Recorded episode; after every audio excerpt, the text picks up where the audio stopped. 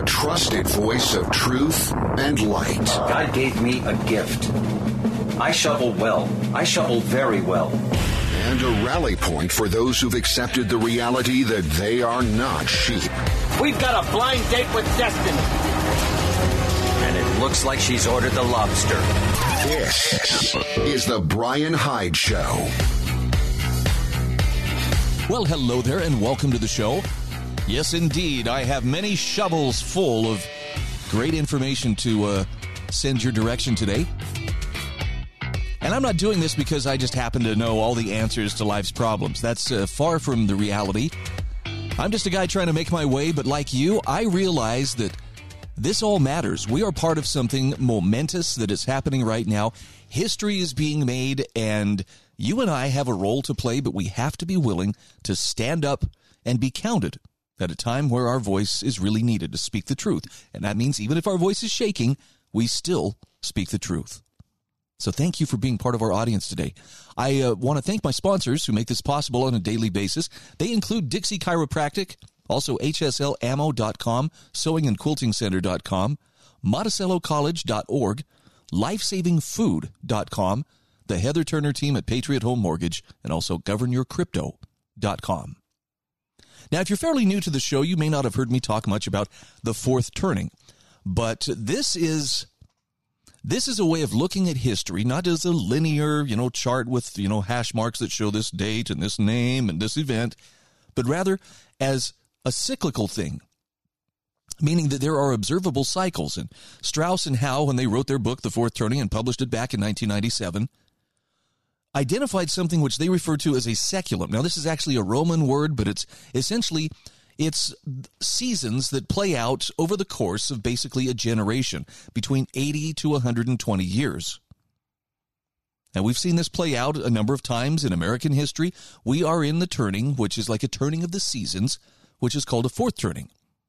And this is where there's an awful lot of crisis and there's upheaval. We're talking things like civic decay, huge economic upheaval. War is usually part of a fourth turning. And if you look back on the Great Depression and World War II, the Civil War and Reconstruction, you look at the Revolutionary War and the, the uh, founding period, these are examples of fourth turnings in American history. So the good news is, hey, we survive. In some cases, we actually come out better on the other side of that winter than we did going into it. But as you can see from the events I've mentioned, not always. I want to share with you an article from Dr. Donald W. Miller talking about how America in the 2020s is in its most dangerous decade. And I only mention the fourth turning because he brings it up against that uh, in that context. He says the 2021 to 2030 decade is stacking up to be the most dangerous one in America's 32 decade history. Wow, that's I mean that's kind of impressive. The United States of America, he says, emerged from World War II a manufacturing colossus. During excuse me, during the war, it built 141 aircraft carriers, all types, 203 submarines, 62,000 bombers, 12,700 of them B-17s, 88,000 tanks, and four atom bombs. One atom bomb that used uranium was dropped on Hiroshima August 6, 1945. A second plutonium one was dropped on Nagasaki August 9th. Now, two more plutonium bombs had been built but not used when on August 15th, Japan surrendered. The US dollar replaced the British pound sterling as the world's reserve currency and became a petrodollar when the Saudis and other Arab oil nations agreed to accept only US dollars for their oil. When the Soviet Union collapsed in 1991, the USA became the world's sole superpower. America now, however, must share that status with China and Russia. Over the last 30 years, Russia, shorn of its Soviet socialist republics, and China both have also become superpowers, militarily and technologically. China is fast becoming the world's largest economy, reflecting its fourfold greater population, 1.4 billion people, compared with a U.S. population of 335 million. Both economic and military dangers confront America, which makes the 21 to 2021 to 2030 decade particularly dangerous. So he starts with economic collapse. U.S. dollar bills were once redeemable in gold with the avowal in gold coin payable to the bearer on demand, printed this way on them. Gold was money at $20.67 uh, per troy ounce. People used gold coins to make purchases and pay debts up until 1933 when a presidential executive order made it illegal for U.S. citizens to own gold except for collectible numismatic gold coins and gold jewelry. Foreign countries and their central banks could still exchange U.S. dollars for gold at $35 an ounce. Now, America had 21,770 tons of gold reserves when World War II ended. With gold priced at $35 an ounce, this large amount of gold backed only 17% of the country's $147 billion money supply. By 1971, U.S. gold reserves had dropped to less than 10,000 tons. This amount backed only 1% of the country's expanding money supply, rendering default inevitable.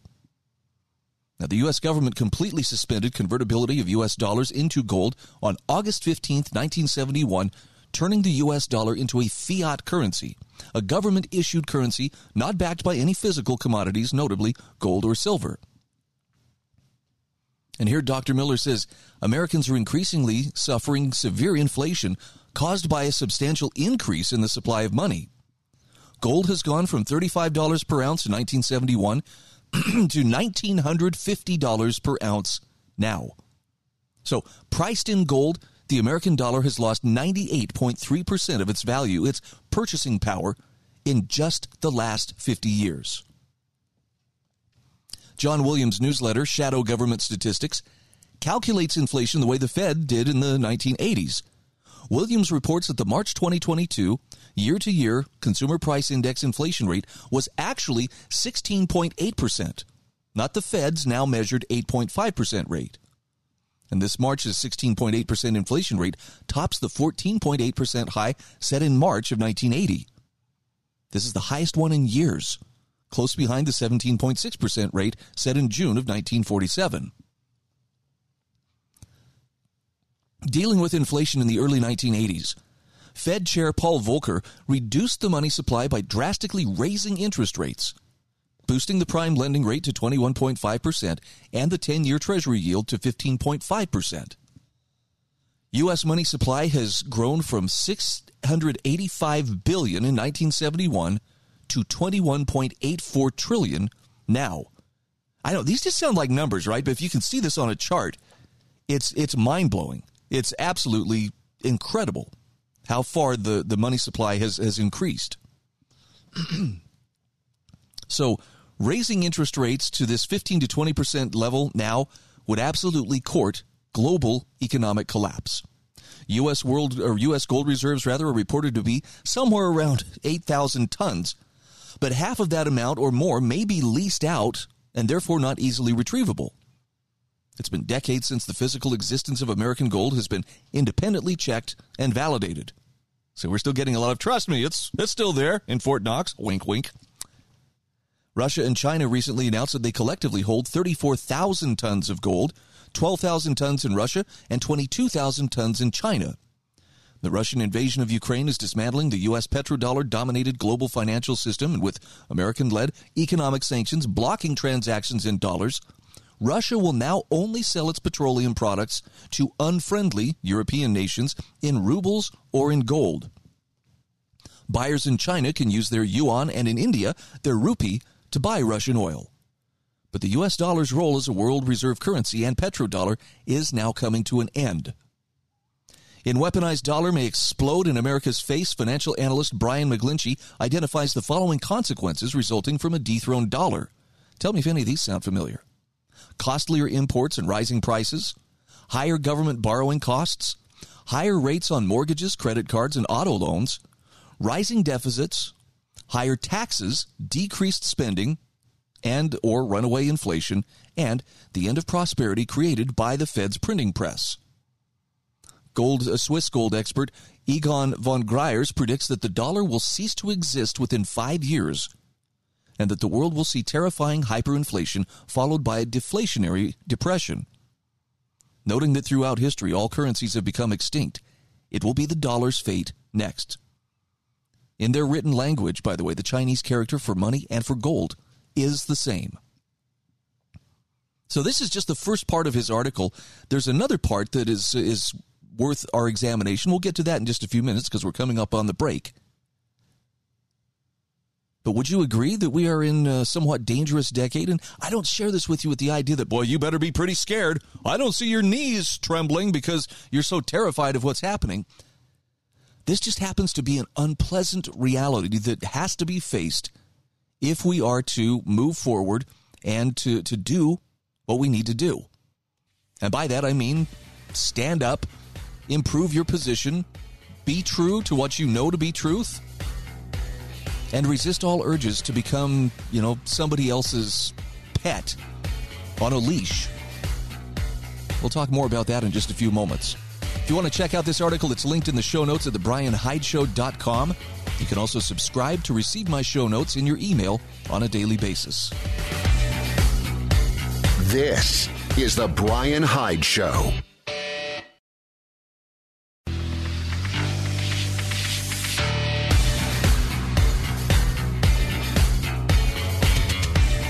This is The Brian Hyde Show.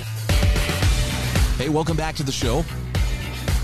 I may have mentioned lifesavingfood.com as one of my sponsors. I would strongly encourage you take a click on their uh, website link which I provide in my show notes and just take a look around. I'm not saying, well, you better buy stuff right now or you're going to be so sorry. But right now everything you see on the website is in stock which means you know you have time to to take some very basic preparations or you can do you can shoot the moon if you want to. If you need to get a full year supply for a family of 4 you can do that. It's really up to you but if there was ever a time to start taking this kind of stuff seriously it's now. And the sooner you get started the more consistently you can continue to build your self-reliance. Lifesavingfood.com is there to help you do that. Please check them out in my show notes under sponsors so I'm sharing this article from Dr. Donald W. Miller Jr. And it's titled America in the 2020s is in its most dangerous decade. Now he talked about the economic ramifications of, you know, the dollar losing its status as world uh, reserve currency. We're looking at it uh, no longer being the petrodollar, or no longer having a petrodollar, rather and that's uh, that's pretty intense. And the uh, intense amount of spending and the creation of money. I know that uh, the the phrase that's gone out the memo that went out to the press and from the political classes the putin price hike. And man they keep repeating this like we're a bunch of little children. Now we have to chant this in unison with them. Putin has nothing to do with the fact that you are paying so much for gas for groceries for for everything it has everything to do with the creation of money out of thin air, which in turn dilutes the buying power of every single dollar that's out there. That's it. Putin had nothing to do with that. This was done by official policymakers within your own government. So think twice before you give too much allegiance to them. Let's talk about nuclear war. Dr. Miller says the war in Ukraine carries a substantial risk of developing into a nuclear World War III. The American media uniformly demonizes President, the president of Russia, Vladimir Putin, for his unprovoked invasion of a peaceful neighboring country. That's their words. The U.S. and NATO so far are only sending Ukraine weapons, not troops, and they've declined to invoke a no fly zone. The U.S., Russia, UK, France, and China are acknowledged nuclear weapon states, Israel, Pakistan, and North Korea also possess nuclear weapons. And five NATO countries, Belgium, Germany, Italy, the Netherlands, and Turkey, house nuclear weapons. Ukraine also had nukes when it was part of the Soviet Union. So there are now some 13,000 nuclear weapons in the world, and the US and Russia share equally 90% of them. Russia's Air Force, for example, has 79 bombers carrying more than 800 nuclear armed cruise missiles, and its Navy has 12 submarines carrying some 600 nuclear armed ballistic missiles. So a World War III will most likely employ nukes. Now, the major risk factor for World War III going nuclear is that America is undergoing a fourth turning. The concept of generational turnings posits that American history, or that human history rather, has a seasonal, cyclical nature. Each cycle is around 80 years long, and there's a table enclosed in this article that shows the four cycles that have occurred in American history so far. Each cycle has four seasons called turnings. Fourth turnings are called are named crisis, especially since they're associated with war. The American Revolution happened in the fourth turning of the country's initial revolutionary cycle, followed by the Civil War and World War II in the fourth turnings of subsequent cycles. The American Revolution had 25,000 military and civilian deaths.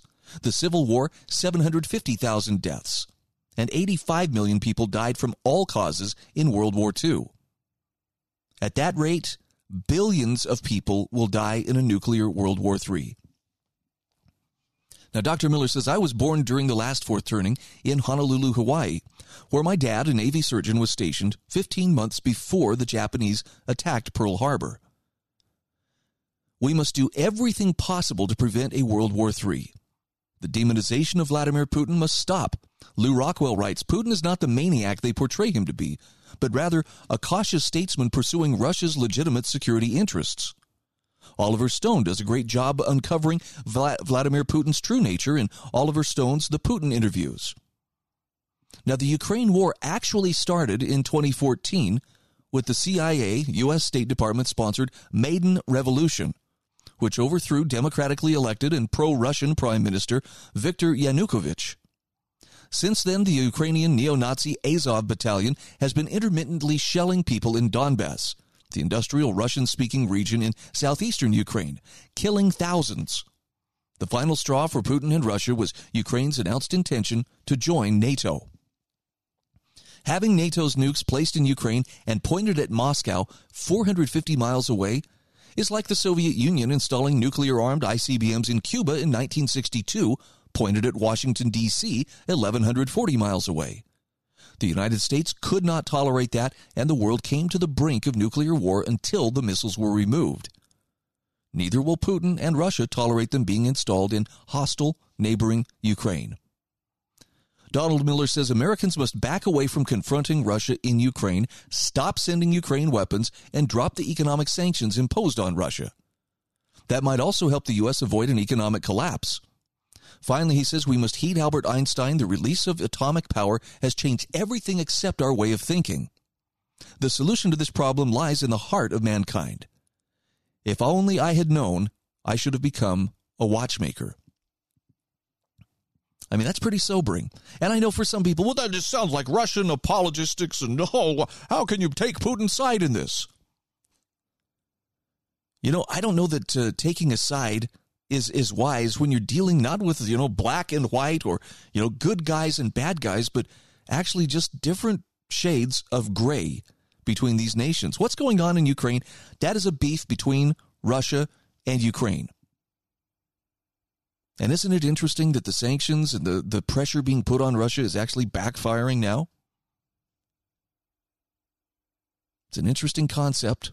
And I know it's not hard, for, it's not easy, rather, for people to accept because we're kind of being whipped up into war fervor. I think it's definitely worth considering, though. So let's talk about uh, next. Why are the feds clinging to their mask mandate?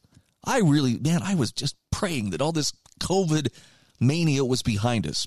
Dan Sanchez, in a piece written for the Foundation for Economic Education, notes that bureaucrat, bureaucrats cling to power. That's their institutional predisposition. So it was no surprise on Wednesday of this week when the Department of Justice appealed the recent federal court ruling striking down the mask mandate imposed on mass transportation by the Centers for Disease Control. He says, as the appeal demonstrates, governments are especially reluctant to give up emergency powers. When they do, the relinquishment is grudging and only partial. That's a big reason why government keeps getting bigger. As economist Robert Higgs showed us in his book, Crisis and Leviathan, since the early 20th century, the U.S. government has exploited every national emergency to seize emergency powers. After the crisis subsides, government power recedes, but never all the way back to pre crisis levels.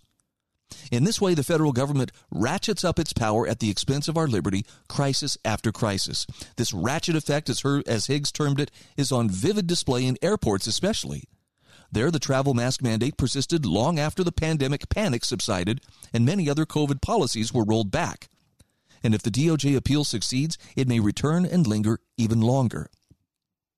He says that wretched ratchet effect is also manifest in the post 9 11 airport security policies that the TSA continues to enforce more than two decades after the crisis that spawned them. And a curious aspect of these policies is how seemingly petty they are.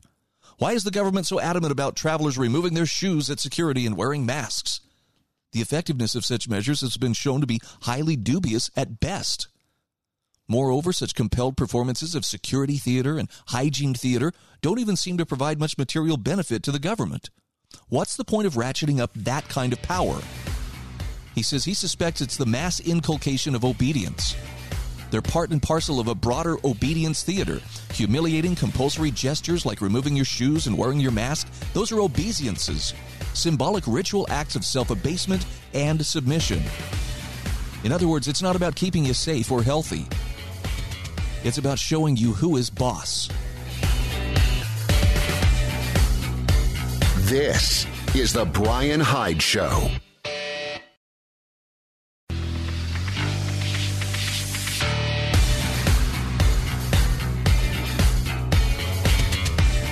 This is The Brian Hyde Show.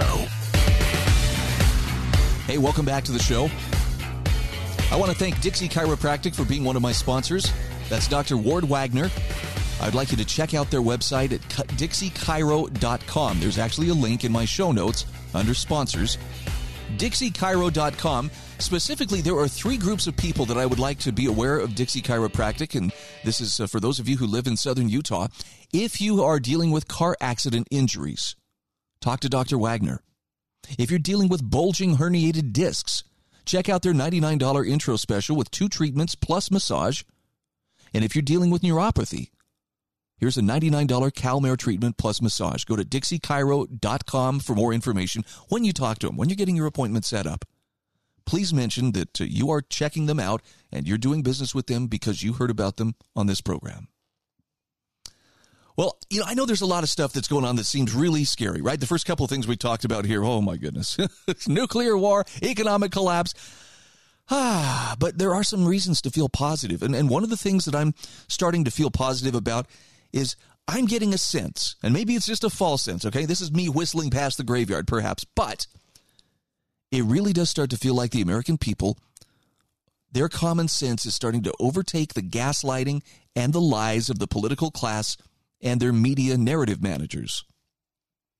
Got an article here from Ron Wright, which says the Great Reset is coming with the midterm elections. Oh, wait, are we talking a different one than the Klaus Schwab reset? Yes. This isn't going to be the reset the elite are expecting. Here's how Ron White puts it. He says the real reset is coming, as Victor Davis Hanson writes on the upcoming midterm elections. Here's a quote from Victor Davis Hanson's article. In truth, we are about to see a radical reset of the current reset. It will be a different sort of transformation than the elites are expecting and one that they should greatly fear. In the November 2022 midterms, we are likely to see a historic no to the orthodox left wing agenda that has resulted in unsustainable inflation, unaffordable energy, war and humiliation abroad, spiraling crime, racial hostility, as well as arrogant defiance from those who deliberately enacted these disastrous policies. End quote. I mean, I don't get out that much, but the people I talk to who are awake and aware and concerned, they're also very motivated. So I, I tend to think there may be something to this. In this case, uh, Ron Wright says the public has been marinated in false narratives and disinformation spread by our elite ruling class and echoed by the dominant media. For example, climate change, more green energy and its consequences, and Putin inflation, just to name a few. Then there's the COVID 19 origin and authoritarian mandates fostered by the spurious meme, follow the science. The Russian collusion narrative, there was no election fraud in the 2020 election, uh, voter suppression, wokeism, equity speak. And don't forget gender fluidity and grooming, the mask mandates by woke school boards supported by teachers' unions, cop shooting black men, and critical race theory, including the divisive memes of white supremacy, domestic terrorism, systemic racism, and many other crises du jour. Now, he says these false narratives can be very pervasive when embedded in many people's minds. For example, he says, I was recently in Southern California. A Gen Z young man was discussing American government and politics with two older British men in the hotel lounge. As I left, I mentioned Hunter Biden's laptop from hell and the election fraud in the 2020 election. The discussion was civil, but the young man was wed to the progressive narrative that this was disinformation and wasn't open to debate. Our elite ruling class, the Marxists, the globalists, big tech, the mainstream media, and the deep state, used these crises to justify authoritarian government actions under public health and safety emergencies and to interfere with the 2020 election. Compare with French elections, for instance, and to destabilize our society, culture, and government. These actors will strike back as empowered by the elite. Big tech and the government continue to censor any who would dare question their orthodoxy, violating the inalienable rights enshrined in the Constitution. These actors have robbed the public treasury of billions of dollars in broad daylight. These actors seek and are driven by retaining and gaining more power and money. The government is too corrupt to prosecute these perps. In other words, good for thee, but not for me. The FBI and the DOJ are hunting dogs that will not hunt unless directed by their handlers. In other words, targeting the insurrectionists of January 6th and the parents of the Loudoun, or the parents versus the Loudoun County School Board versus the treatment of BLM and Antifa rioters and thugs. Our sheepdogs have gone rogue or discredited and replaced by the secret police, the Stasi, a Saul Alinsky, at the local level, a brilliant move by George Soros was pouring money into the election of ultra-progressive woke district attorneys who will not prosecute and or release dangerous felons into the community with no cash bail. Let the bad dudes out to run amok and strike fear in the people while at the same time pillorying the cops. People who are scared to venture out of their homes will often defer to authoritarian actions by local governments in exchange for law and order. And the result is a two tier system of justice that violates the founding principle of our criminal justice system, which is equal justice for all, no one is above the law, and the rule of law and not men. A criminal enterprise, if not a soft coup by these actors, has been ongoing for at least since the Obama administration using an illegal usurpation of power by treason, mutiny, bribery, frauds, and thefts of public funds and cover ups and obstruction of justice committed by a criminal enterprise. Joe Biden's policy reversals are detrimental to the strategic interests of the U.S. Why? Well, there are reasons to suspect Biden is co-opted and or blackmailed by foreign and domestic enemies. These enemies are the Marxists, globalists, the Communist Party of China, the Russian and Ukrainian oligarchs, the Iranians, Biden's policy failures, the outright violations of the Constitution and federal laws, can't just be attributed to the utter stupidity of Biden and his administration, but are intentional. Biden failed to defend our southern border and engaged with Iranian mullahs to the detriment of our strategic interests and allies in the Middle East. He covered for China as the likely source of the COVID 19 virus. He disbanded the DOJ FBI unit that roots out CCP espionage agents in academia. Finally, Biden went soft on Russia. He shut down our domestic oil and gas production, killed the Keystone pipeline, greenlighted Russia's Nord Stream 2 pipeline, put the skids on Israel's East Med gas pipeline, and delayed Russian sanctions in arming Ukraine before the Russian invasion. Americans had grown weary of the war in Afghanistan with its mission creep. It was time to leave. Biden and his administration did leave, an example of how not to do it the disastrous withdrawal from Afghanistan, abandoning Bagram Air Force Base and leaving it for the Chinese. All the while, Hunter Biden was raking in millions from the Chinese, Russian, and Ukrainian oligarchs for no credible purpose other than gaining access to Joe Biden. The Biden administration's policy reversals backed the U.S. into a shooting war between Russians and Ukrainians, likely to escalate. So is Joe Biden now toast to those that foisted him on us? Were these policy reversals the result of undue influence on Joe Biden by enemies of the U.S., both foreign and domestic? I know that's a long list of bad news, right? But here's the point. Ron Wright says we are at a tipping point with the coming midterms. The lies of the elite at all are catching up with the common sense of the American people.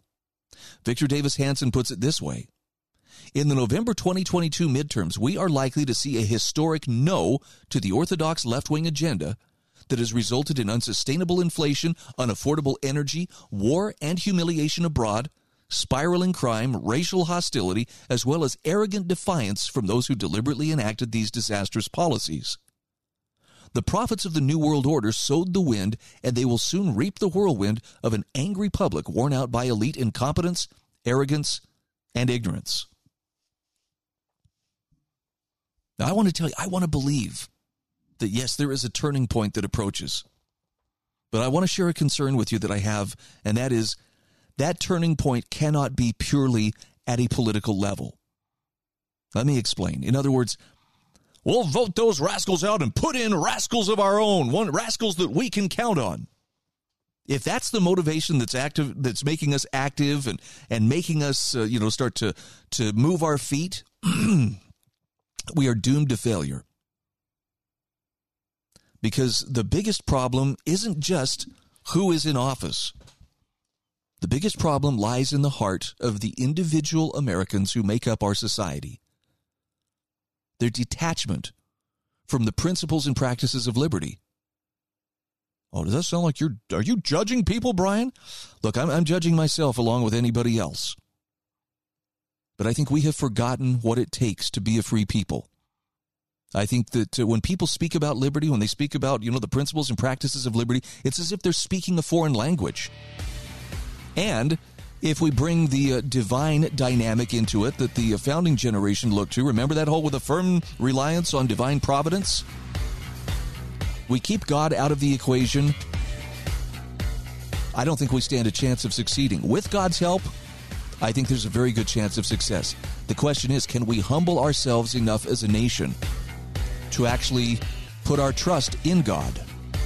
This is the Brian Hyde Show.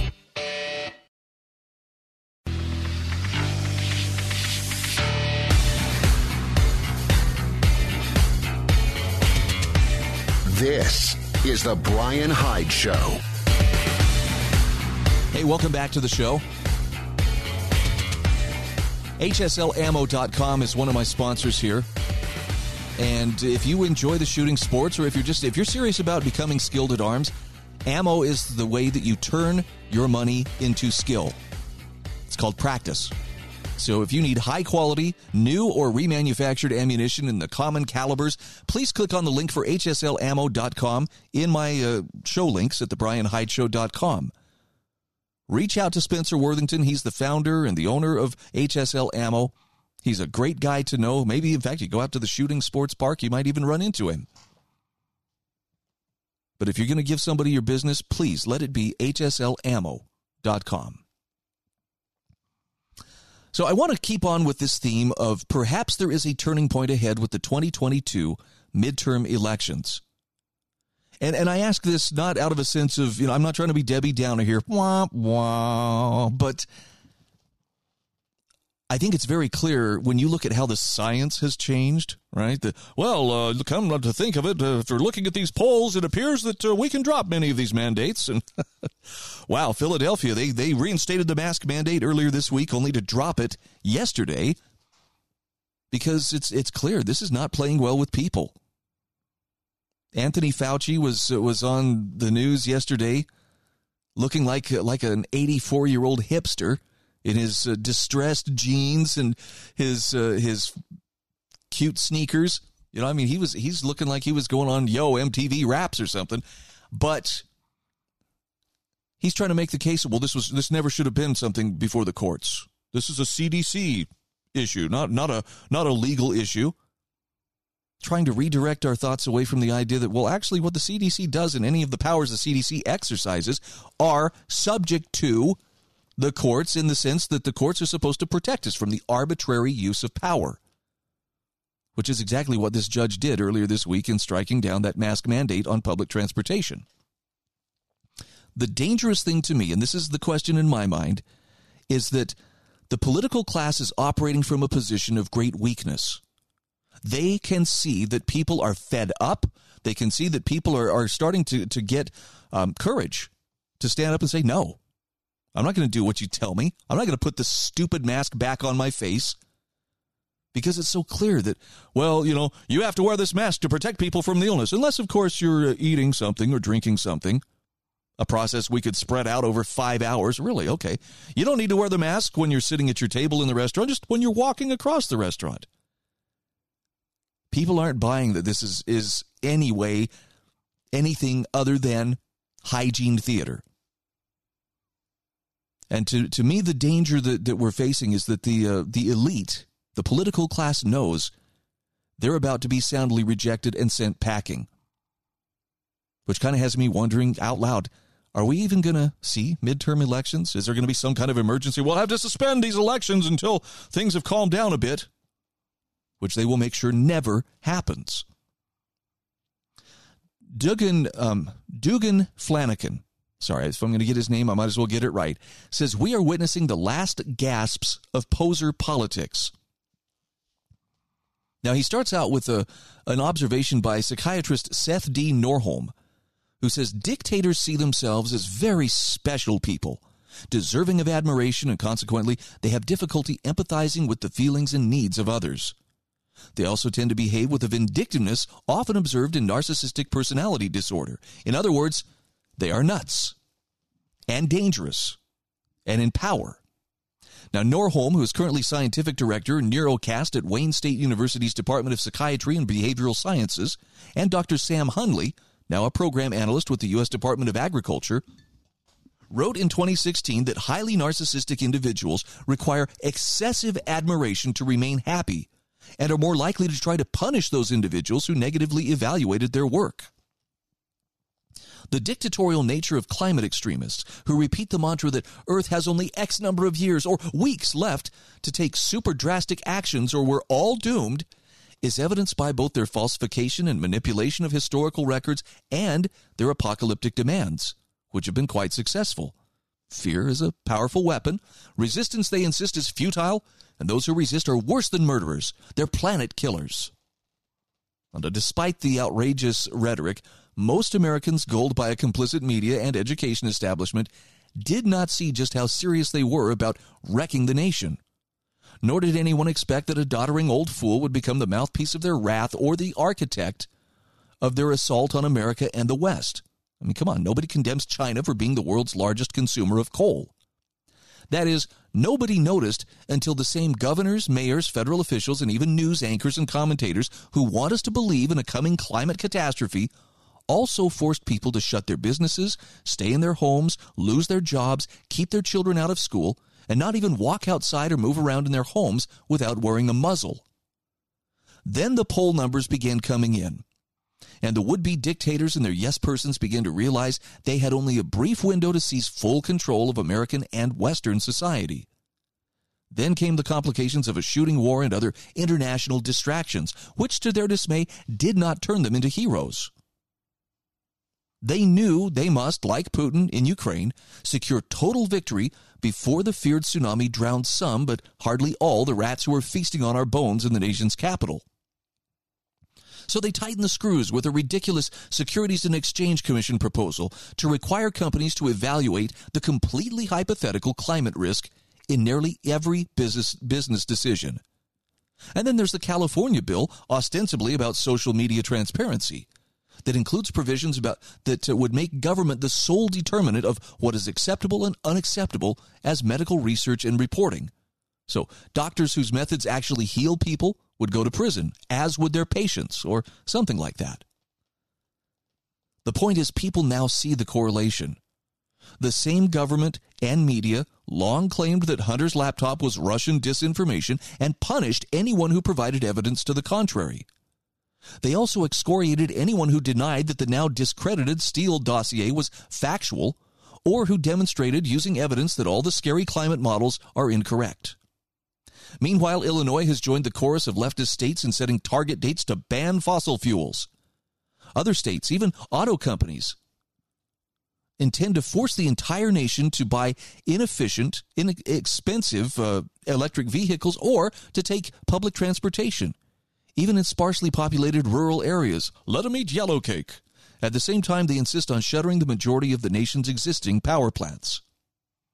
They also demand we turn in our beloved gas appliances and furnaces and spend thousands to retrofit our homes with all electric appliances and heat pumps.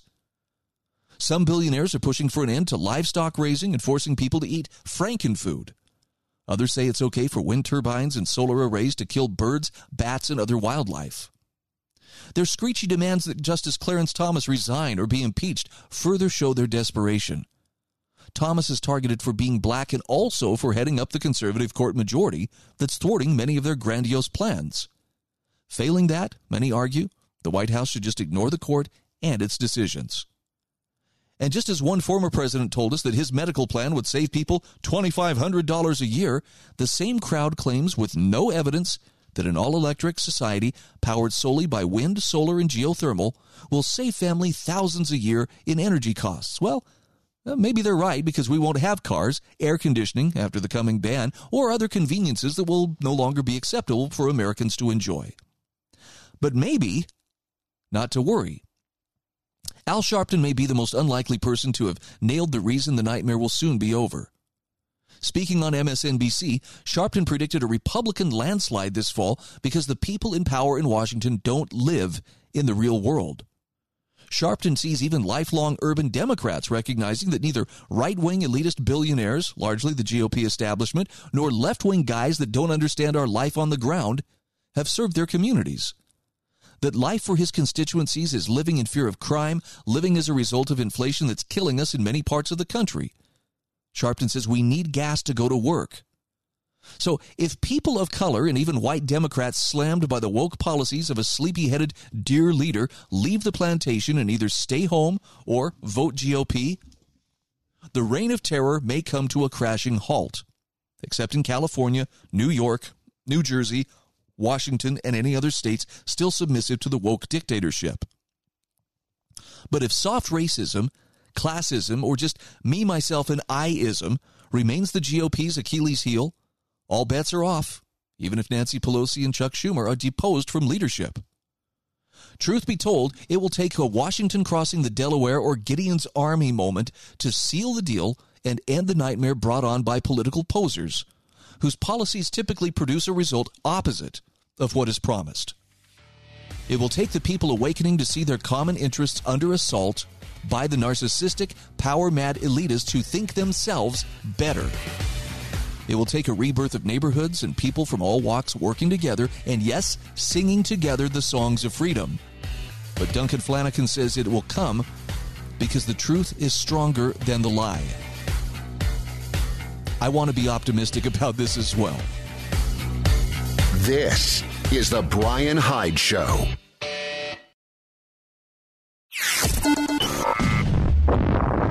Trusted voice of truth and light. God gave me a gift. I shovel well. I shovel very well. And a rally point for those who've accepted the reality that they are not sheep. We've got a blind date with destiny. And it looks like she's ordered the lobster. This is the Brian Hyde Show. Well, hello there, and welcome to the show. If you've been looking for a place to revel in wrong think, my friend, you have found it. Pull up a chair, make yourself comfortable. I've got some great information to share with you this hour that will hopefully inform, inspire, and decisively rip the blinders off so that you can more clearly see the world around you. And it's not because I have all the answers, it's because I am encouraging you and hopefully providing you with tools that will help you think more clearly and independently about the world around us. So much deception, every direction you turn it's essential that you and I become our own fact checkers, become capable of doing our own independent research, and most importantly, we learn how to trust ourselves to discern between fact and fiction, light and darkness, truth and error. Because truth isn't something that's going to be handed to you by some authority figure. It's something you've got to be willing to go after on your own. So, with respect to that, I am here to help. The information I present to you is given under no belief that you have to accept it, but simply that uh, this might be worth considering. And if it's something that you find worthwhile, then by all means adapt it into your thinking. And if not, that's fine too. You're not hurting my feelings at all. Well, as I as I mentioned in the other hour, I I hate that we're still talking about COVID. Right? Wouldn't we just rather put this whole nightmare behind us? And yet The authorities who oversaw the COVID response, you know, they've ended up creating something much worse than the virus, and they are desperately trying to hang on to relevance and trying to hang on to power because the public is beginning to catch on and say, you know what, I've had enough. I'm just not going back. Got a great article here from Jordan Schachtel. He explains that uh, he's he's an investigative journalist first and foremost. He's also one of my favorite resources to turn to for a good take on what's going on. He just Jordan Schachtel has a real knack for cutting through the crap and getting to the heart of the matter. His article is titled The Death Throes of the Public Health Expert. A fraudulent profession has been exposed to the world. And he says the very concept of public health, once a rather innocuous term, is facing, a, facing an extinction level event. And Americans should be incredibly thankful for this development. Jordan says sometimes when people are faced with a grand crisis, a bold new idea, or a group of individuals moves humanity forward in ways once thought of as improbable or uh, not, if not impossible. Sometimes it happens, but he says the elevation of the supposed masters of public health has actually achieved the opposite effect.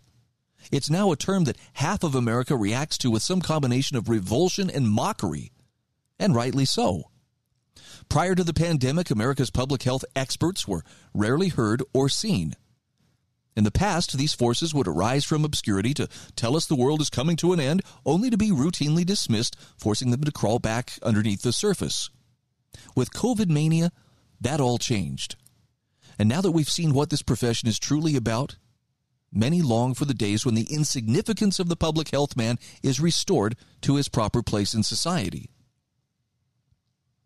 Pre 2019, the individuals that are relentlessly populating our corporate press and policy circles were just run of the mill collectivists. A collection of over credentialed and underachieving individuals doing niche research to justify their existence in a variety of academic circles or pushing paper in a government or pharmaceutical bureaucracy. The savior complex they seem to collectively embody had not yet shown its face. Prior to COVID mania, panic profiteer Eric Feigl-Ding was co authoring research papers about diarrhea. Deborah Birx was a no name bureaucrat giving lectures sponsored by the Gates Foundation about AIDS in Africa.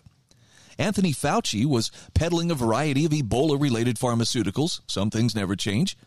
Pfizer's Scott Gottlieb was doing the same thing, but without a Wall Street Journal column and a weekly national television appearance and the public health chairs of the various China funded Ivy League academic departments were lecturing their students about equity and racism and promoting their favorite socialist heroes. But with COVID mania came a rocket ship like rise to stardom and a level of status that these forces understood as a sanction for them to play Sim City with all of our lives and livelihoods. Every TV broadcast and newspaper interview needed a credentialed public health expert because for one reason or another, common sense went flying out the window. And we needed these experts to guide us through a disease that amounted to a varying case of the sniffles for 99% of the population. Yet over the course of COVID mania, Americans grew tired of these self proclaimed experts of public health and their rabid intrusions upon every fundamental liberty many of us cherish as Americans. Since 2020, the public health cartel has badly exposed itself as nothing more than a dedicated enterprise of political activists and charlatans. In fact, he links to a, to a piece here that he wrote earlier. Um, this was like a year ago on how there is no such thing as a public health expert and there's no such thing as public health. Jordan Schachtel says they kept telling us to listen to the science, meaning only the words spoken by a niche group of public health professionals employed in the fields of epidemiology, virology, and other suspect disciplines. Modern day public health has a gatekeeping mechanism similar to that of climate science in that there's a core narrative that its experts must sign off on prior to entry into the field. Well, as time went on, more and more Americans came to realize that none of the magical tools endorsed by the public health expert cartel seemed to work to stop our virus problem. Even worse, these supposed virus killing instruments had tremendous costs. They were destroying lives and livelihoods by the millions and taking a wrecking ball to the fabric of our nation. What is left of the public health expert class is a variety of ridiculous people who, like the last members of a dying cult, are lashing out to justify what's left of their relevance. The entire public health shtick has been exposed as fraudulent. COVID mania showed us that this outfit is largely nothing more than ideological authoritarians, failed statisticians, mid-wit academics, and the occasional academic MD who advocates via virtue signal for their non-existent patient roster. Good example. Here's Dr. Emily Ricotta, a tweet that she sent out just uh, a couple of days ago, actually just yesterday. In defiance of the mask Air Force man, or I'm sorry, in defiance of the mask mandate removal, I'm double masked and bringing some sass to the airport this morning. Oh, and sure enough, there she is, wearing her mask and also a shirt. Trust me, I'm an epidemiologist. By the way, I loved the ratio on that tweet. Uh, the first response I saw was, Hello, irrelevance is calling. Jordan Schachtel says the public health people we trusted to solve our virus problem ended up creating a beast infinitely worse than a flu-like illness. Without COVID mania, there would have been able to they would have been able to continue to operate in the shadows, promoting pseudoscience and radical ideologies to the next generation in the pipeline. But now at least the public health cartel has become unmasked. From the perspective of the rational mind, the ideas unleashed into the world by the public health cartel are slowly being swept away into the ash heap of history. And Jordan Schachtel says that's exactly where they belong. Now, I know there may be some people thinking, gee, that's kind of harsh, don't you think there? Uh, you're throwing some good people under the bus? Well, let me think carefully before I answer that because I do know good people who are in the practice of medicine doctors, nurses, specialists. And the ones who resisted the, uh, the politicization, well, they often paid a price. I'm thinking of people like Dr. Scott Atlas, like Dr. John Ioannidis, uh, oh, who was it? Dr. Peter McCullough, Dr. Robert Malone. What do these people all have in common? They're pariahs because they deviated from the orthodoxy that everybody else agreed upon, which it turns out was wrong. And it just goes to show you that, you know, even with mantras like trust the science, trust the follow the science, when the science has been politicized, you can't. Because it's not really science at that point. It's scientism. It's it's a kind of religion. And I have the deepest respect for those who stood up at a time where it could cost them their career or it could cost them standing. In some cases, you know, medical doctors have lost their licenses for challenging the conventional wisdom and the popular narrative that was being promoted. But as Jordan Schachtel points out here, it doesn't change the fact that the public health experts, in quotation marks, they were wrong. And I don't know if it's pride or if it's fear of prosecution, like a Nuremberg type tribunal that prevents them from owning those mistakes. But they can't do it. They can't say, we were wrong or I'm sorry. Maybe you'll find one or two exceptions, but the vast majority, nope, they're going to double down on it and just, nope, nope, nope. What we say goes. And of course, now we've got, uh, I noticed uh, KSL was fanning the flames. Oh, by the way, chicken flu, avian flu is coming. Don't even go around places where there are birds pimping that fear. Got to keep us scared because that's how they keep us controllable. I say reject the fear, study the issues out for yourself, make up your own mind. This is The Brian Hyde Show.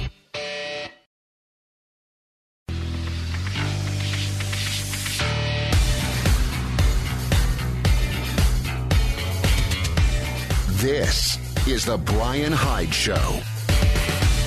Hey, welcome back to the show. If you haven't subscribed to my show notes, I'm not saying they're going to answer all the questions of life, but I do a pretty fair amount of research every single day, and uh, I provide links that are there for your you know, enlightenment. You can follow them. There's plenty of links within the links. Basically, there's a treasure trove of information available. I'm happy to compile that for you and at no charge, make it available to you. All you have to do to subscribe, go to my website, thebrianhydeshow.com, click on my show notes. Doesn't matter, pick a day, scroll down to the bottom of the day's notes, and there you'll see the big subscribe button. Plug in your email, I will never sell it. I will never share it with anybody else, but I will send you a copy of the show notes each day that I do the show. And therefore you can, uh, you can sit there and research at your own leisure. And again, there's no implication you have to agree with everything I'm sending you. I'm just trying to give you the best information I can find that really sheds some light on what's happening around us as well as what you and I can do about it. You know, sometimes I have to marvel at the contempt that the ruling class apparently feels for the common people. Because it's it's usually hidden behind kind of a paternalistic mask. But as Kit Knightley explains, that uh, mask has been slipping lately. Here's a good example. Rhode Island lawmakers seeking to punish the parents of unvaccinated children. This is from offguardian.org. Kit Knightley writes A bill recently placed before the Rhode Island legislature contains clauses that would make COVID vaccination mandatory for everyone over the age of 16 and double state income tax for all parents who refused to infect, inject, sorry, wow, good Freudian slip, refused to inject their children with COVID, the experimental COVID vaccines.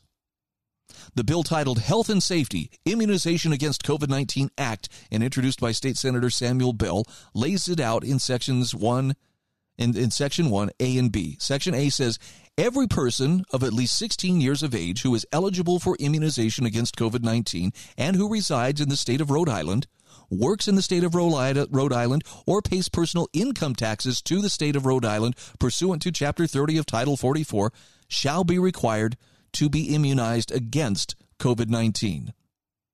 Section B says every resident of Rhode Island eligible for immunization against COVID 19 who is under 16 years of age or under guardianship shall be required to be immunized against COVID 19 with the responsibility for ensuring compliance following, falling on all parents or guardians with medical consent powers pursuant to subsection 23 4.6 through 1. 6 1, rather. Okay.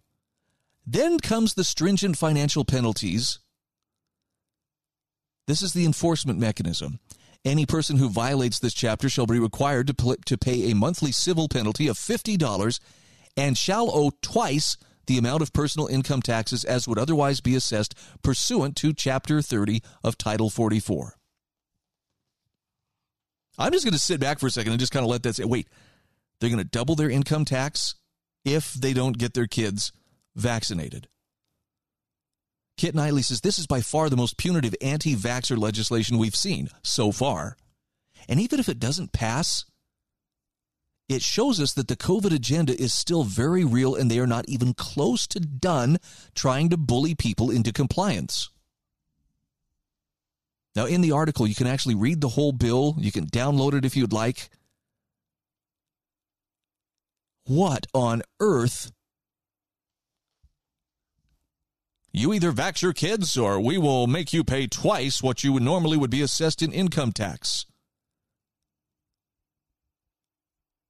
I know that's some pretty ugly stuff. And, and you may just dismiss it as now, Brian, that's just, you know, it's one politician's bill and doesn't even stand that good of a chance. But look, it's out in the open. This is a proposed bill. This is someone has, has with a straight face put this out as something that ought to be law. You know, and I haven't spent a whole lot of time on, on vaccines. Frankly, there there are other hosts out there that that's that's their obsession, and I'll let them run with that ball. But I have to ask you, if the vaccines really work as intended, why is it that so many people who've had the vax still have to go back time and time again for boosters? Why are why is it that there's still so many people who've had the vax who still either get or spread COVID? I mean, look, I'm not an epidemiologist. I'm not a medical doctor. I'm just a guy with, with some modicum of common sense, and, and I'm and I'm realizing whatever they said, well, you know, the efficacy of that vaccine. I mean, come on, things that were stated as fact that clearly are not fact. If you get the vaccine, you won't get COVID. That's not true. You can still get it. Not to mention, there are still concerns about the idea that, you know, there, there are an awful lot of young people that are suddenly experiencing, you know, heart attacks and heart problems. And I'm talking, you know, people in extremely good physical condition, athletes and the like.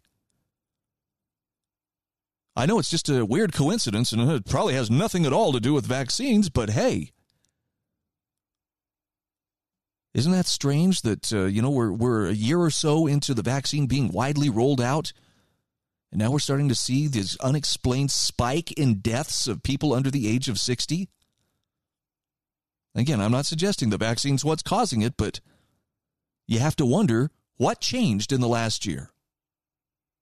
I know Germany sat on statistics they they were going to they I think they they shot down a bill that was going to require that everybody over the age of 60 mandated, you know, would have to be vaccinated. And they shot it down, but they they debated it before they released the numbers about uh, well, let's first of all figure out how many people already are vaccinated over the age of 65. You know, in Germany it's over 95% of their population over 65 is vaccinated. If the vaccines are working, why would you have to mandate to get that last, what, four point something percent? I don't know. Something here doesn't add up. First and foremost, you know, it's the opposition of it's it's it's my opposition to the idea that I have to be coerced into doing something.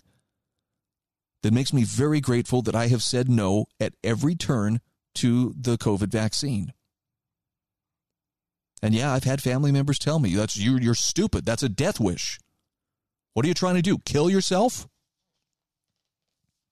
I don't see it that way.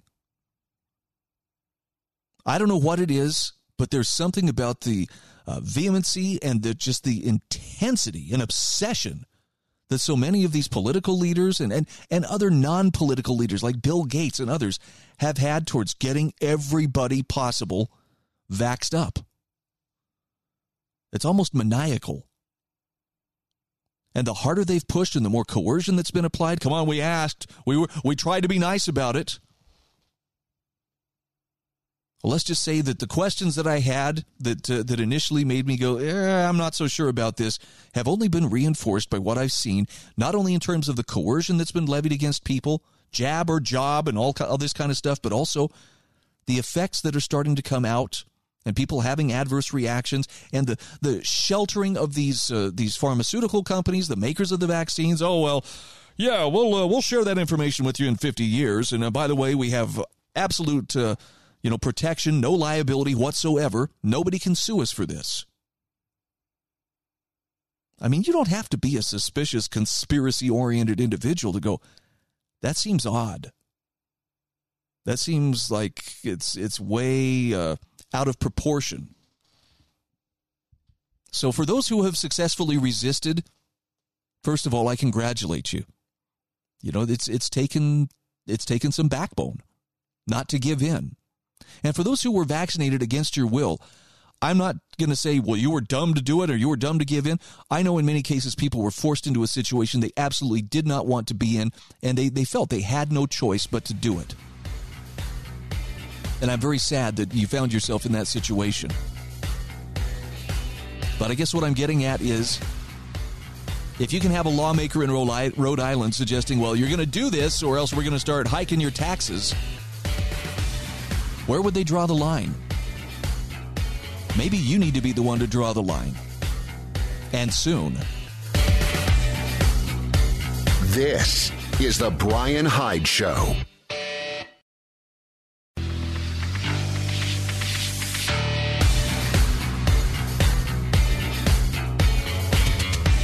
This is The Brian Hyde Show. Welcome back to the show. I would like to encourage you to click on the website of one of my sponsors, that being sewingandquiltingcenter.com. Look, I'll admit, I my wife sews. Okay, she's got a nice sewing machine, a nice serger, and I admire her ability to sew things when I need pants hemmed or something like that. It's wonderful that she's able to do that, but it's not something that I aspire to even though occasionally I have to sew a button on here and there, I know that I really don't have skills. But if you are someone who wants to develop those skills, or if you know someone who really thrives on being able to sew or embroider, or if they're really serious, do some quilting, like long arm quilting, Sewing and Quilting Center in St. George, Utah is the place to go. Not only do they sell the very best of the best machines, and, and by the way, some of these machines, I mean, they're they'll rival the cost of a you know entry level car in terms of uh, of cost. But there's also entry level machines that are you know 200 bucks and all the supplies that you need. And here's the most important part: training, teaching you how to use your machine. See, that's the kind of investment that just can't go wrong. And that's why I would like you to, uh, if you're if you're thinking about uh, getting into sewing or you know somebody who is into sewing, please consider doing business with sewing and quilting sewingandquiltingcenter.com. Got a link in my show notes at thebrianhydeshow.com. So, with the lifting of the airline mask mandate, I know there was a lot of celebrating, and yet it appears there is also some resistance now, and there's an attempt to, the CDC is trying to put that mask back on your face. Jeffrey Tucker, writing for the Brownstone Institute, says What's happening is the ruling class is having a long overdue encounter with the reality that we don't trust them. He says, We know the wicked truth about Chairman Mao's Let a Hundred Flowers Bloom. He said this in 1957 while inviting anyone to criticize the Communist Party, and there were cheers all around and the criticisms were unleashed. That lasted for about six weeks, after which many of the biggest critics were shot. It was a bait and switch, and it's a brilliant tactic for evil regimes ferret out the enemy then make them go away. Now, that's not exactly what happened this week, but the analogy works. A judge in Florida this week struck down the Biden administration's transportation mask mandate. The opinion was highly technical and turned entirely on issues of administrative law. The judge ruled that the Public Health Service Act of 1944, the first ever to give the quarantine power to the federal government, did not authorize the imposition of universal mandates on what's really an article of clothing in the name of sanitation. Instead, what happened to appear, what appeared to happen here rather was entirely arbitrary. The Biden administration wanted masks and the CDC imposed them, including with criminal penalties. For a full year, travelers have been hectored and threatened at every turn. After the court decision, a hundred flowers bloomed in the form of airborne celebrations from coast to coast. Will it last? Jeffrey Tucker says not if our rulers in D.C. get their way. Now he says, but let's be clear about something. It's about masks, but more. The mask is a metaphor for all the controls, restrictions, impositions, mandates, closures, and resulting wreckage of the past two years. People hate them because they are so personal. More precisely, they are depersonalizing, which is precisely how the lockdown period of American history has felt the entire time. We are our faces to ourselves and others. Take that away, and what are we? We're tools. We're pawns. We're lab rats for their experiments. Masks are dehumanizing because they're supposed to be. The mask has a very long history as a tool of subjection and enslavement. We all know this intuitively. Therefore, the opportunity to throw it off was glorious. One evening, an entire nation of travelers celebrated. Celebrating even more were the airline staff, flight attendants, and pilots. They've lived two years in these ridiculous things which have nowhere been proven to work to crush a virus. So emancipation from them was a welcome relief. So too for workers around the country whose interests have been consistently disregarded. We found ourselves in the position of caste like scenes in restaurants around the country, customers dining happily while being served by masked workers. And Jeffrey Tucker says this is inconsistent with the democratic and commercial ethos. All the airlines, as well as Amtrak, announced it quickly, perhaps as a way of making it impossible for the Biden administration to roll it back. Even Biden himself said the new rule is that everyone should do what they want. I guess he didn't get the memo. Hold just one minute, someone said in the administration.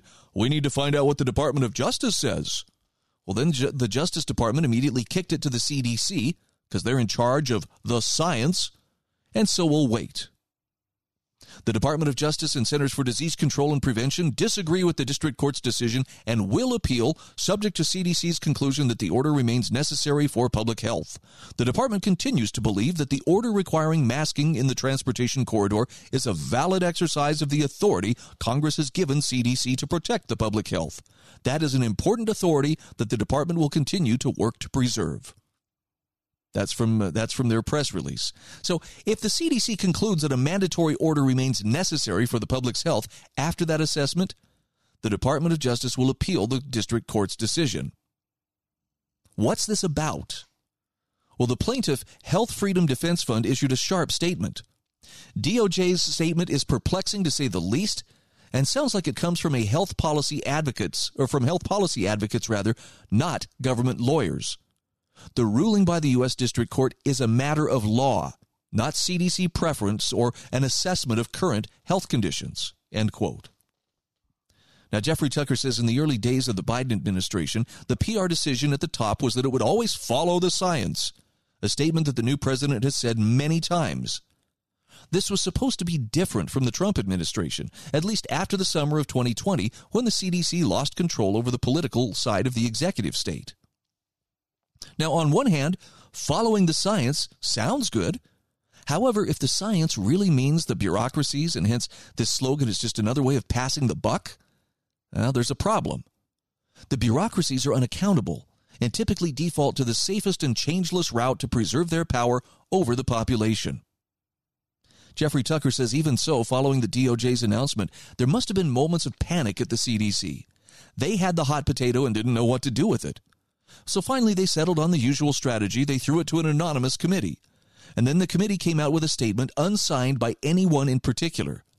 Instead of citing the science or claiming that they knew for sure that masks were great for people, the statement started with the following sentence quote, To protect CDC's public health authority.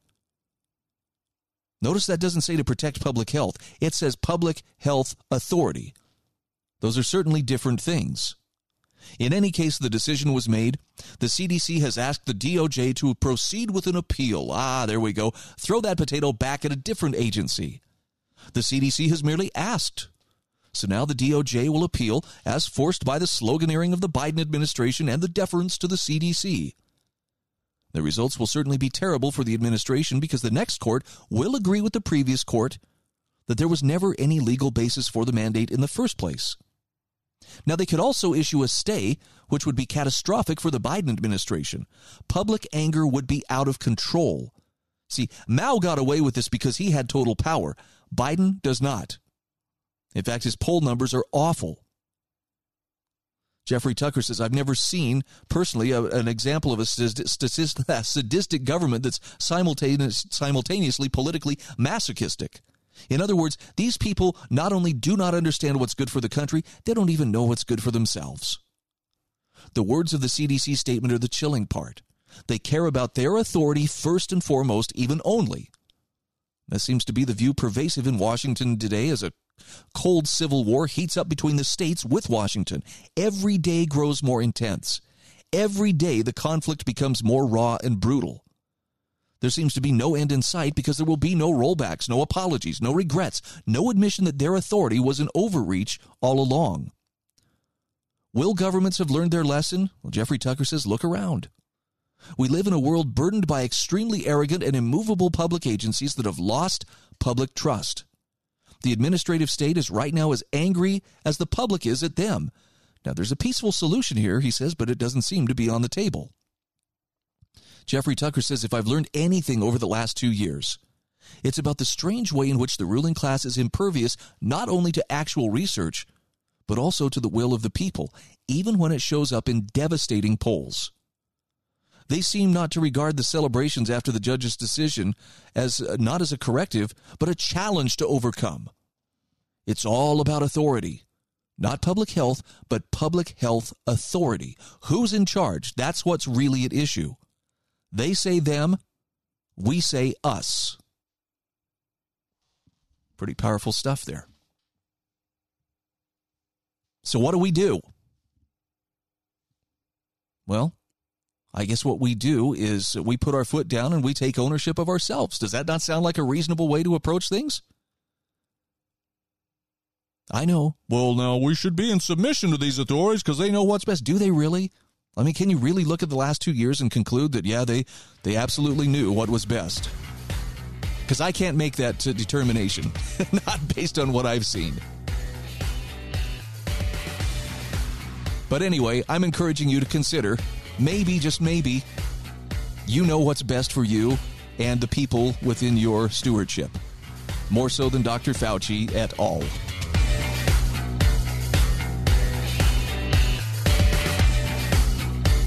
This is The Brian Hyde Show.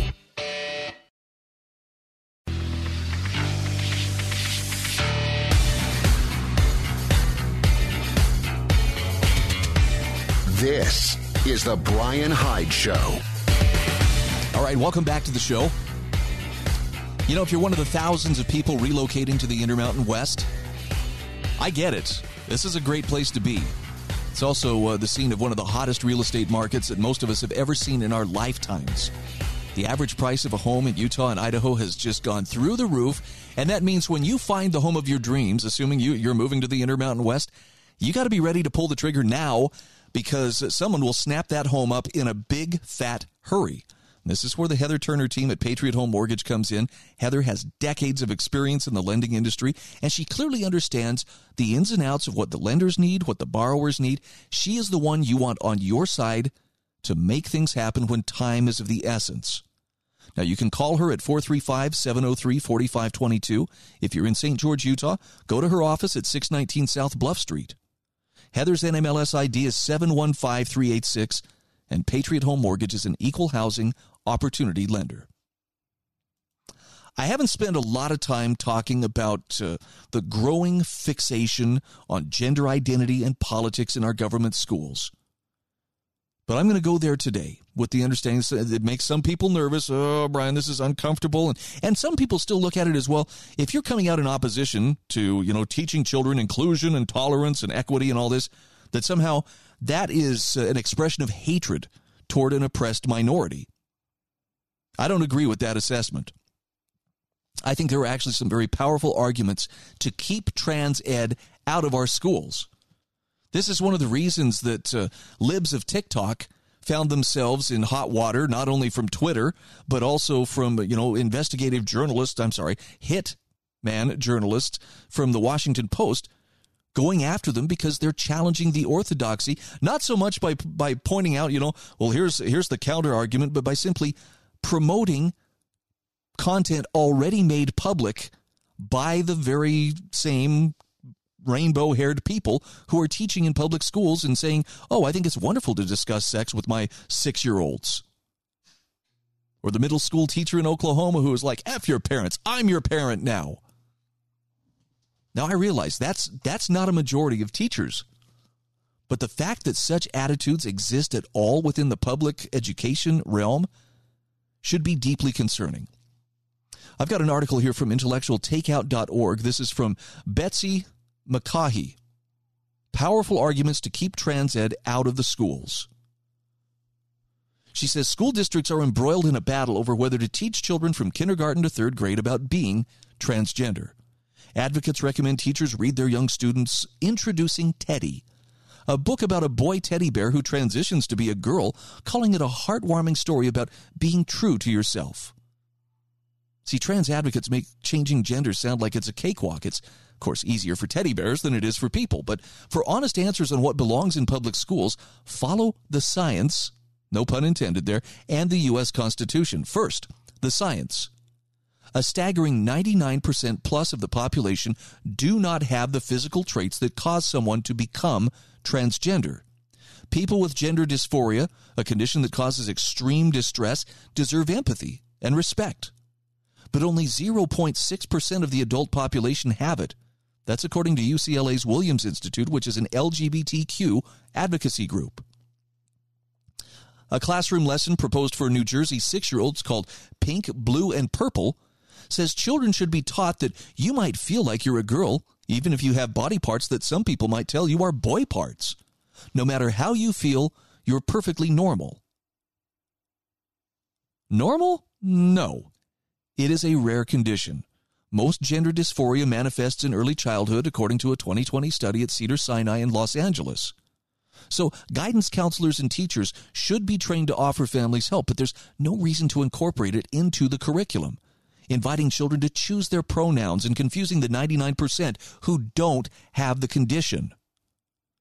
Now, the Human Rights Campaign and other LGBT, LGBTQ plus advocacy groups ignore this science and insist that someone with boy parts can become a girl and vice versa. And these groups are teaming up with the National Education Association to steamroll schools into dis- disseminating this false claim, even designating national reading days when school kids are indoctrinated with lessons about transgender characters, like those in the books I Am Jazz or Born Ready, the true story of a boy named Penelope. Betsy McCaughey says scientists are still debating actual causes, but a consensus is emerging that people with gender dysphoria have a brain structure that does not match their genitalia at birth transgender individuals process the sex hormones estrogen and androgen differently from other people. According to Exeter University researchers, gender dysphoria is caused by androgen insensitivity syndrome, where the testosterone receptor is mutated and faulty and thus cannot function. Now, the LGBTQ community is adamant this condition not be labeled mental illness when the Diagnostic and Statistical Manual used by the American psychiatrist was updated in 2013, gender identity disorder was changed to gender dysphoria. Trans advocates want greater acceptance. But instructing young kids that it's normal for boys to become girls and vice versa is going too far. And parents rightly fear their kids are being groomed. In the last two decades, the proportion of minors saying they are transgender has soared to 1.8%. Gender dysphoria used to be a condition experienced primarily by young boys. Now it suddenly has shifted to teenagers born female. Brown University's Lisa Littman calls this social contagion, meaning teenage girls are mimicking their friends and claiming to be transgender without displaying the classic signs of gender dysphoria that emerge in early childhood. Betsy McCaughey says children need to be protected from gender hysteria and moving headlong into transitioning. So, what does the Constitution say? We have the freedom to practice our own religion. Many Christians and Jews believe God created man and woman. They don't want their kids indoctrinated in a belief system that claims a person born with boy parts can become a girl. Parents in Ludlow, Massachusetts are suing to stop the public school from teaching transgenderism. And they're likely to win. The U.S. Court of Appeals for the Sixth Circuit ruled on March 30th of 2021 that Ohio could not force a public university teacher to address transgender students using their, their chosen pronouns, rather, contrary to the teacher's Christian beliefs. And here's the harshest truth that, that you'll hear from this article, and that is transgender advocates have a right to their views. What they don't have is a right to force them on everyone. I mean, I I remember watching as this started to become an issue and thinking, yeah, you know, common sense is going to prevail. And I deeply underestimated how effective LGBTQ plus advocates would be in using guilt to try to persuade people that hey these are these are poor oppressed minorities you you have to accommodate them and you have to play along and you have to be a part of you know what whatever you know their their fantasy is and I'm not trying to dismiss or minimize the confusion or the pain or the struggle that some people may have. But to pretend that it's normal and to pretend that it's it's a normal thing to be talking kids who are very very young into oh yes yeah you know you need to be working on transitioning and you need to be taking puberty blockers and so forth to me that just seems evil because it's forcing permanent solutions or semi permanent solutions on, on a kid that uh, not old enough to really be making those kinds of decisions. And to say it's being done in the name of compassion and that anybody who opposes it is just doing it out of a sense of hatred, no. I think I've mentioned my wife is a public school teacher. And we live in a rural area. This is not, you know, some, you know, hip, you know, inner city urban place where there's lots of sophisticated metropolitan, you know, cosmopolitan uh, thinking going on here. There's just good down to earth people. And yet there are a surprising number of kids who, you know, if they don't, if they don't do the full on, yep, I'm doing the complete switcheroo here, nonetheless like to identify as non binary. And look, again, I'm I'm no mental health expert. I I wonder, especially where you're dealing with with you know junior high kids, if this is just part of that little flapping of those fledgling wings and trying to to exert you know some identity and, and maybe even trying to get some attention and validation. But I don't think this is just, you know, it's a harmless phase and, you know, they'll they'll just grow out of it. The the advocacy for this and the idea that it has to be a part of public school curricula is really disturbing. Because no matter how you slice it i mean you know you can you can agree disagree but the bottom line is most states still have truancy laws. Most states still mandate you have to by law send your kids to public school or receive some kind of a waiver saying that you know my kid is not going to attend public school.